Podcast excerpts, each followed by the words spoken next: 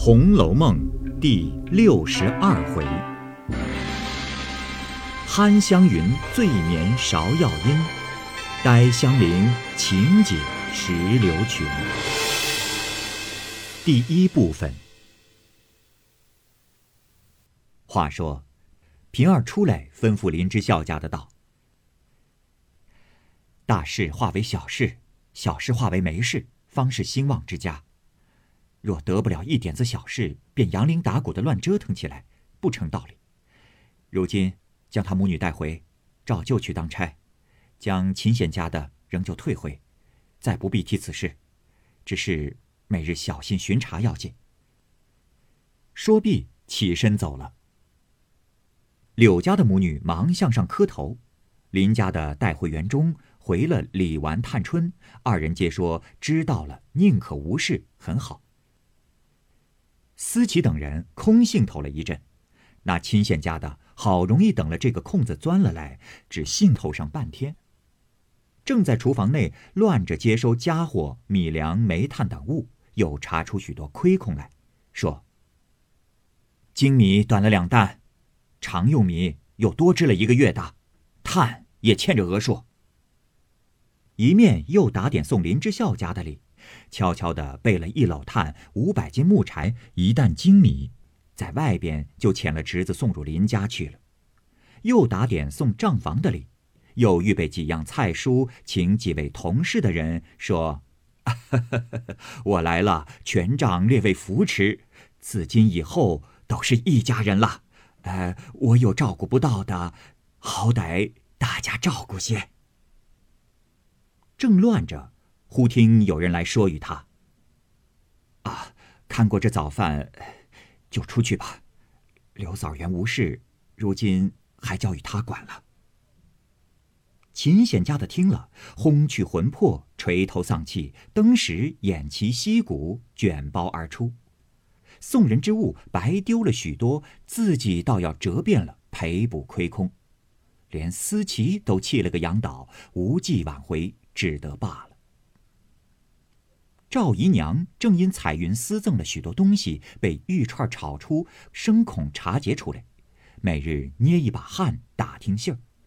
忽见彩云来告诉他说：“都是宝玉应了，从此无事。”赵姨娘方把心放下来，谁知贾环听如此说，便起了疑心，将彩云凡私赠之物都拿了出来，照着彩云的脸上摔去了，说。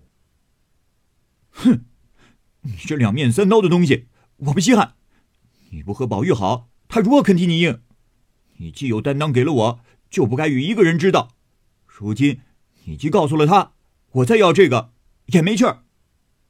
彩云见如此，急得发身赌誓，至于哭了，百般解说。贾环执意不信，说：“不看你素日之情，去告诉二嫂子，就说你偷来给我，我不敢要。”你细想去。说毕，摔手出去了，急得赵姨娘骂道：“你呀，没造化的种子，取心孽障！”气得彩云哭个泪干肠断。赵姨娘百般的安慰她：“哎呦，好孩子，他辜负了你的心，我看得真啊，让我收起来，过两日他自然回转过来了啊。”说着便要收东西。彩云赌气，一顿包起来。成人不见时，来至园中，都撇在河内。顺水沉的沉，飘的飘了，自己气得夜间在被内暗哭。当下又值宝玉生日已到，原来宝琴也是这日，二人相同。因王夫人不在家，也不曾像往年热闹，只有张道士送了四样礼，换的记名符。还有几处僧尼庙的和尚姑子送了贡尖儿，并寿星纸马梳头，并本命星官、值年太岁、周年换的锁、家中常走的女仙儿来上寿。王子堂那边仍是一套衣服、一双鞋袜、一百寿桃、一百束上用银丝挂面。薛姨娘处减一等，其余家中人尤氏仍是一双鞋袜。凤姐儿是一个工制四面盒盒荷包，里面装着一个金寿星，一件波斯国所制玩器，各庙中遣人去放堂舍钱，又另有宝琴之礼，不能备数。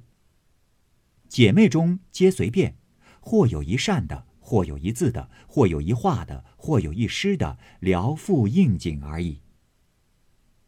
这日宝玉早晨起来，梳洗已毕，待官出来。至前厅院中，已有李贵等四五个人在那里设下天地香烛。宝玉住了香，行毕礼，奠茶焚纸后，便至宁府中宗祠祖先堂两处行礼毕，出至月台上，又朝上摇拜过贾母、贾政、王夫人等，一顺到尤氏上房行过礼，坐了一回，方回荣府。先至薛姨妈处，薛姨妈再三拉着。然后又遇见薛科，让一回，方进园来。晴雯、麝月二人跟随，小丫头夹着毯子，从李氏起，一一挨着比她长的房中过道，复出二门，至李、赵、张、王四个奶奶家让了一回，方进来。虽众人要行礼，也不曾受。回至房中，袭人等都只来说一声就是了。王夫人有言，不令年轻人受礼，恐折了福寿，故皆不磕头。歇一时，贾环、贾兰等来了，袭人连忙拉住，坐了一回，便去了。宝玉笑说走乏了，便歪在床上。方吃了半盏茶，只听外面叽叽呱呱，一群丫头笑进来。原来是翠墨、小罗、翠缕、入画、邢岫烟的丫头转儿，并奶子抱着巧姐儿、彩鸾、绣鸾八九个人，都抱着红毡，笑着走来说：“拜寿的挤破了门了，快拿面来，我们吃。”刚进来时，探春、湘云、宝琴、秀烟、惜春也都来了。宝玉连忙出来笑说：“哎呦，不敢启动，快预备好茶。”进入房中，不免推让一回，大家归坐。袭人等捧过茶来，才吃了一口。平儿也打扮的花枝招展的来了。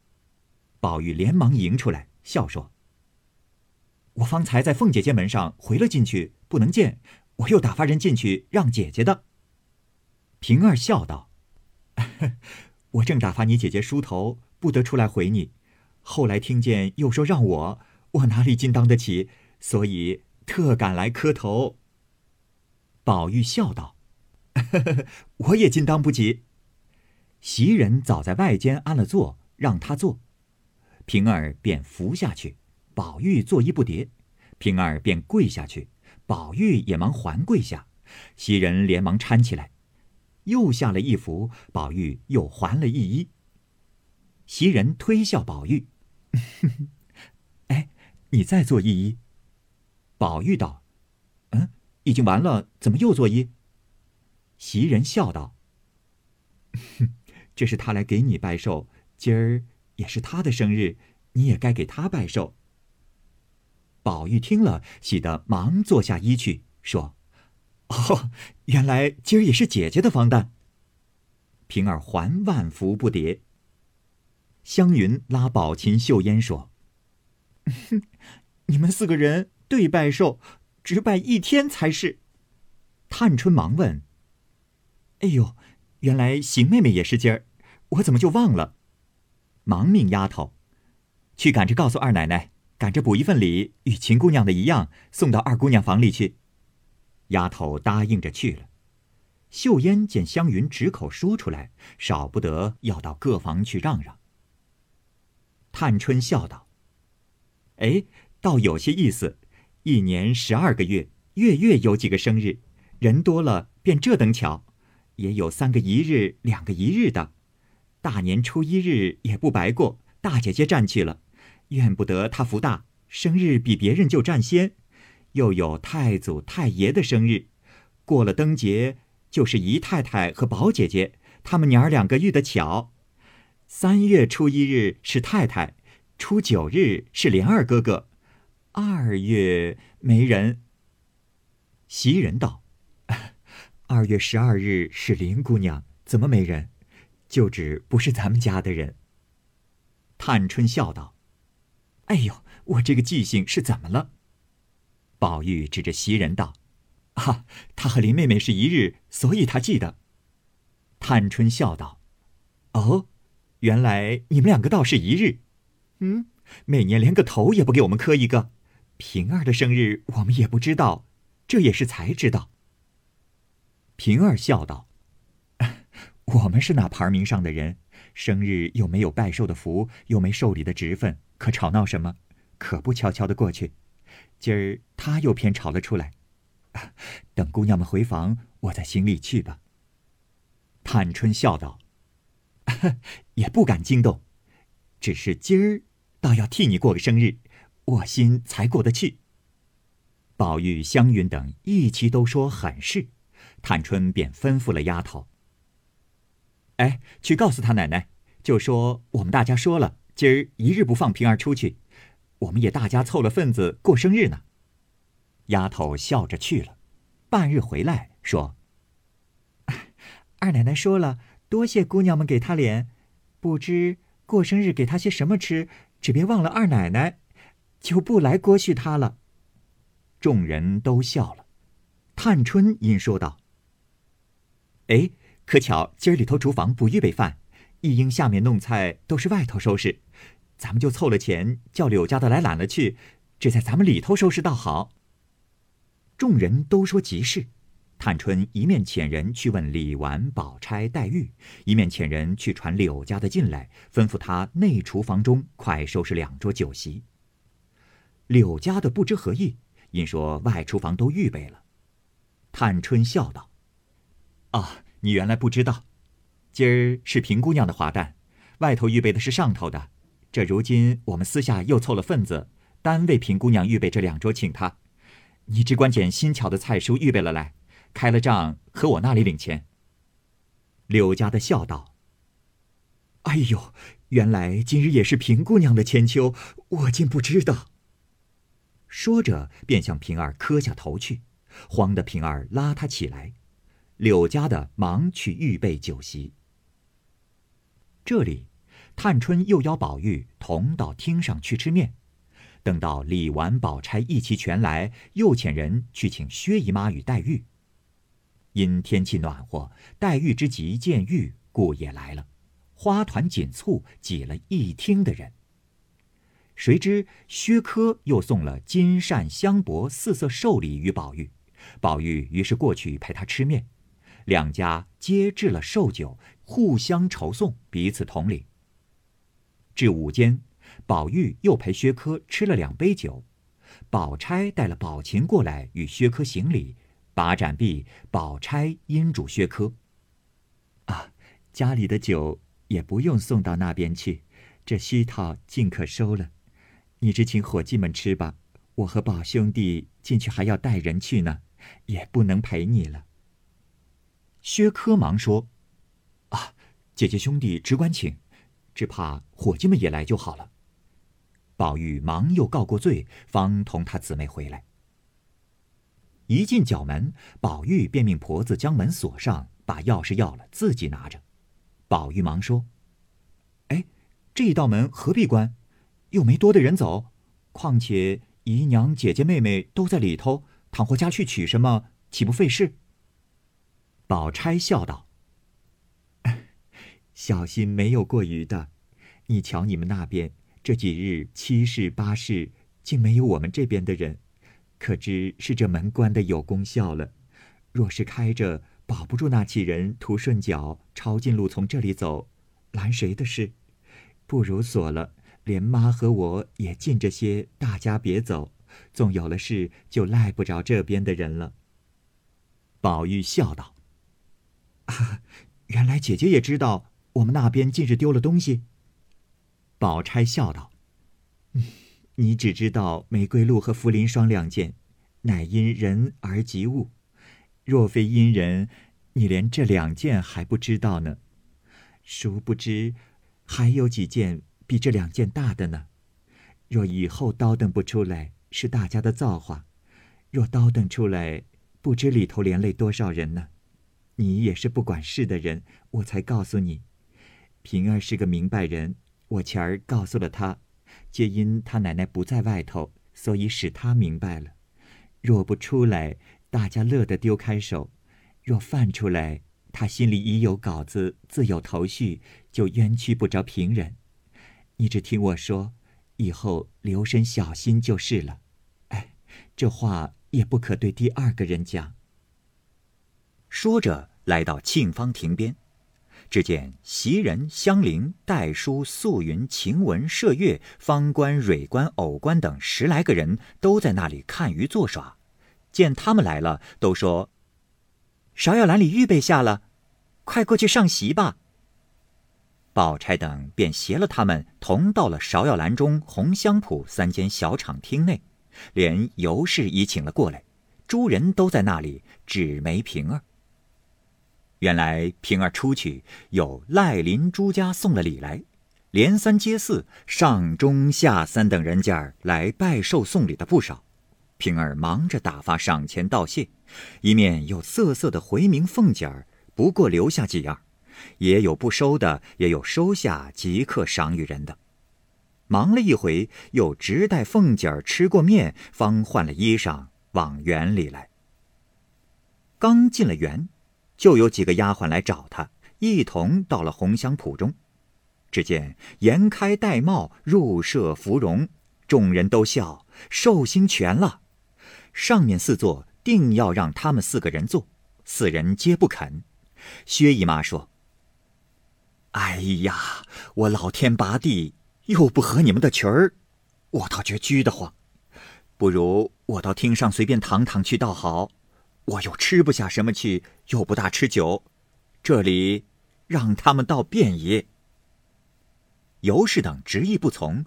宝钗道：“这也罢了。”倒是让妈在厅上歪着自如些，有爱吃的送些过去，倒自在了。且前头没人在那里，又可照看了。探春等笑道：“既这样，恭敬不如从命。”因大家送了他到议事厅上，眼看着命小丫头们铺了一个锦褥，并靠背银枕之类，又嘱咐：“哎，好生给姨妈捶腿。”要茶要水，别推三扯四的。回来送了东西来，姨妈吃了就赏你们吃。啊，别离了这里出去。小丫头们都答应了，探春等方回来。终究让宝琴、秀烟二人在上，平儿面西坐，宝玉面东坐。探春又接了鸳鸯来，二人并肩对面相陪。西边一桌，宝钗、黛玉、湘云、迎春、惜春一面又拉了香菱、玉钏二人打横；三桌上尤氏、李纨又拉了袭人、彩云陪坐；四桌上便是紫娟、莺儿、晴雯、小罗、思琪等人围坐。当下探春等还要把盏，宝琴等四人都说这一闹一日都做不成了，方才罢了。两个女仙儿要弹词上寿，众人都说：“哎，我们没人要听那些野话，你听上去说给姨太太解闷儿去吧。”一面又将各色吃食捡了，命人送与薛姨妈去。宝玉便说：“雅座无趣，需要行令才好。”众人有的说行这个令好，那个又说行那个令好。黛玉道：“依我说。”拿了笔砚，将各色全部写了，粘成揪儿，咱们抓出哪个来，就是哪个。众人都到庙，即拿了一幅笔砚花笺。香菱近日学了诗，又天天学写字，见了笔砚便图不得，连忙起坐说：“我写。”大家想了一回，共得了十来个，念着，香菱一一的写了。搓成揪，置在一个瓶中间。探春便命平儿捡，平儿向内搅了一搅，用柱拈了一个出来，打开看，上面写着“社父”二字。宝钗道：“哎呦，把个酒令的祖宗拈出来，社父从古有的，如今失了传，这是后人纂的，比一切的酒令都难。这里头。”倒有一半是不会的，不如毁了，另拈一个雅俗共赏的。这里呢，跟大家解释一下“社赋”啊，“社”发射的射，覆覆盖的覆，射在这儿只是猜的意思，覆就是覆盖的意思。射覆呢，原来呢是古代的一种猜谜的游戏，啊，最早呢是用碗盘等把某物遮盖起来，猜中者为胜。后来呢也变成了酒令的一种。游戏的规则呢大概是这样的：覆者设局，射者猜局。比如，覆者先用诗文、成语、典故等隐喻某一件事物，射者猜夺；射者呢，也用隐喻该事物的另一首诗文、成语、典故来揭晓谜底。如果射者猜不出或者猜错，以及覆者误判射者的猜夺时，都要被罚酒。探春笑道：“哎，既拈了出来，如何又悔？咱们再拈一个。”若是雅俗共赏的，便叫他们行去，咱们行这个。说着，又着袭人拈一个，却是母战。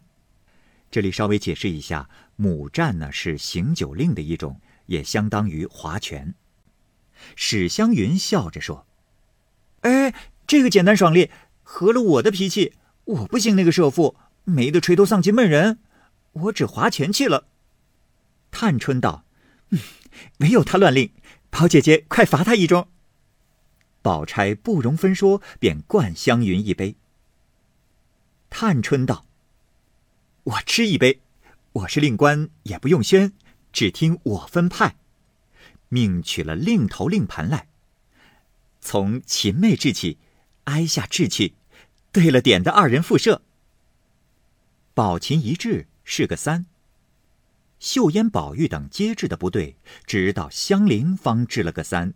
宝琴笑道：“嗯，只好室内生春，若说到外头去，可太没头绪了。”这里解释一下，“室内生春”就是指啊，所设伏的谜底都应该只限于本市的这间屋子里的事物。探春道：“自然，三次不中者罚一杯。”你负他胜。宝琴想了一想，说了一个“老”字，就是老人的“老”。香菱原生于这令，一时想不到，满室满席都不见与“老”字相连的成语。湘云先听见了，便也乱看，忽见门斗上贴着“红香圃”三个字，便知宝琴赋的是无不如老圃的“圃”字。解释一下，由于宝琴在设计谜面的时候，他呢给出了一个线索，就是一个“老”字，所以香菱需要在这个屋子当中找出能和“老”组合成成语也好、诗句也好，形成典故的一个字。而这时湘云也开始动脑筋，他呢在室内环顾了一周，看到了“红香圃”当中的“圃”字，他就想起来了一个典故。就是《论语·子路》当中有一句叫做“吾不如老圃”，老圃就是老菜农的意思。那么这个时候，宝琴出的“老”字对上了湘云找到的“圃”字，“老圃”二字就是个典故，还有出处。那么“圃”字就是这个设赋的谜底了。见香菱射不着，众人击鼓又催，便悄悄地拉香菱，教他说“要”字。这里说“要”字啊，可能没有那么好理解了，因为谜底是“谱”字，但是“谱”字又不能直接说出来，还要用“谱”字找出相应的成语或者典故，用典故的方式来点破当中的“谱”字。所以呢，湘云说了“要”字，以此呢来提醒香菱“要谱”是一个典故。黛玉偏看见了，说：“哎，快罚他！”又在那里思香传递呢。哄得众人都知道了，忙又罚了一杯，恨得湘云拿筷子敲黛玉的手，于是罚了香菱一杯。下则，宝钗和探春对了点子，探春便附了个人字。宝钗笑道：“哎呀，这个人字犯得很。”探春笑道：“呃，添一字。”两副一射也不犯了。说着，便又说了个“窗”字。宝钗一想，因见席上有鸡，便射着他是用“鸡窗”“鸡人”二点了。因射了一个十字。探春知他射着，用了“鸡七于十”的典故。二人一笑，各饮一口门杯。这里具体解释一下此赋此射是怎么回事。探春呢，先给了谜面“人”字，后呢又添了一个窗户的“窗”字。按照游戏规则呢，这个人字和窗字应该要和室内的某一个物件有某种联系，从而形成一种典故。这里呢，宝钗看到了宴席上的鸡，所以呢，它组成了鸡窗和鸡人这两个词组啊，都是有典故的。比如鸡窗，它呢是代指书房、书室的意思。传说晋代兖州刺史宋楚宗得到了一只长鸣鸡，经常呢放在窗边，鸡呢会突然的说人话，和宋楚宗呢终日的交谈，楚宗因此而学问大进，后来遂用鸡窗代指书室、书房。鸡人是什么呢？它是一个官名，掌管供办鸡生，在举行大典的时候，任职的人就要报时以警业，实质啊。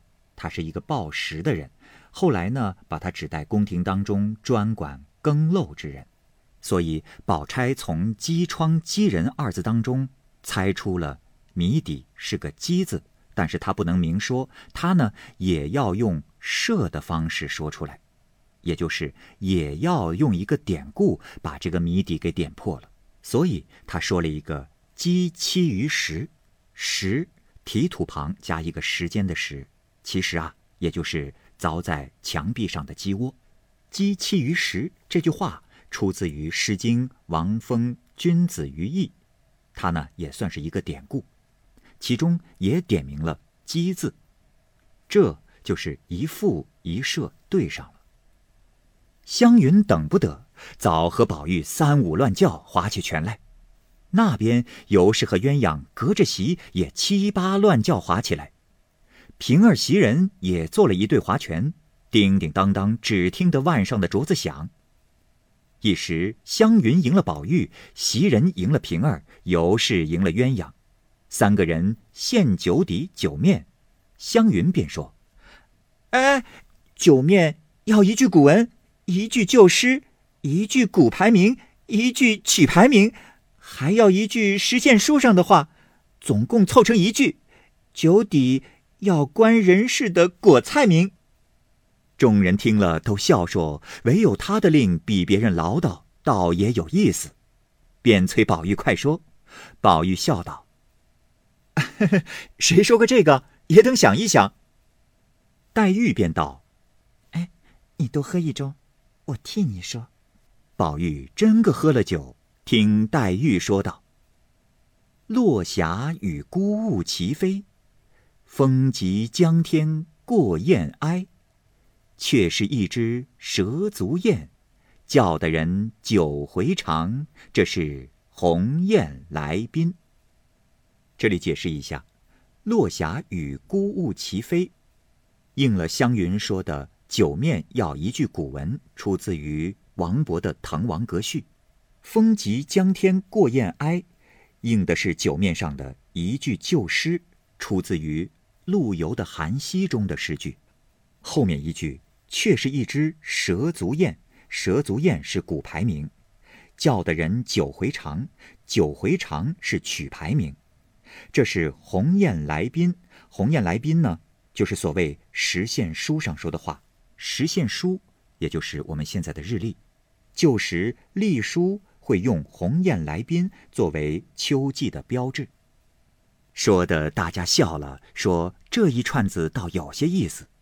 黛玉又捏了一个针瓤，说九底道：“贞子非关隔院针，何来万户捣衣声？”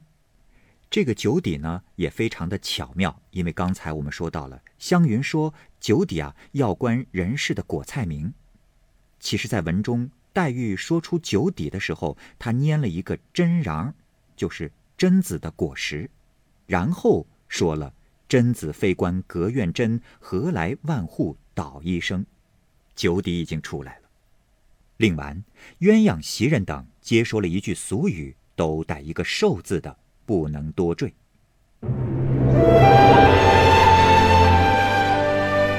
好，各位听友，由于时间的关系，我们这期节目就先播到这儿。欲知后文详情，欢迎您关注蚂蚁晒尔，并订阅我播讲的《红楼梦》。另外，还有更多精彩的系列故事也在其中，欢迎您关注收听。如果您有什么样的意见或者建议，可以通过下方的留言方式及私信的方式告诉我，我会在第一时间回复您。我是蚂蚁，我们下期节目再见。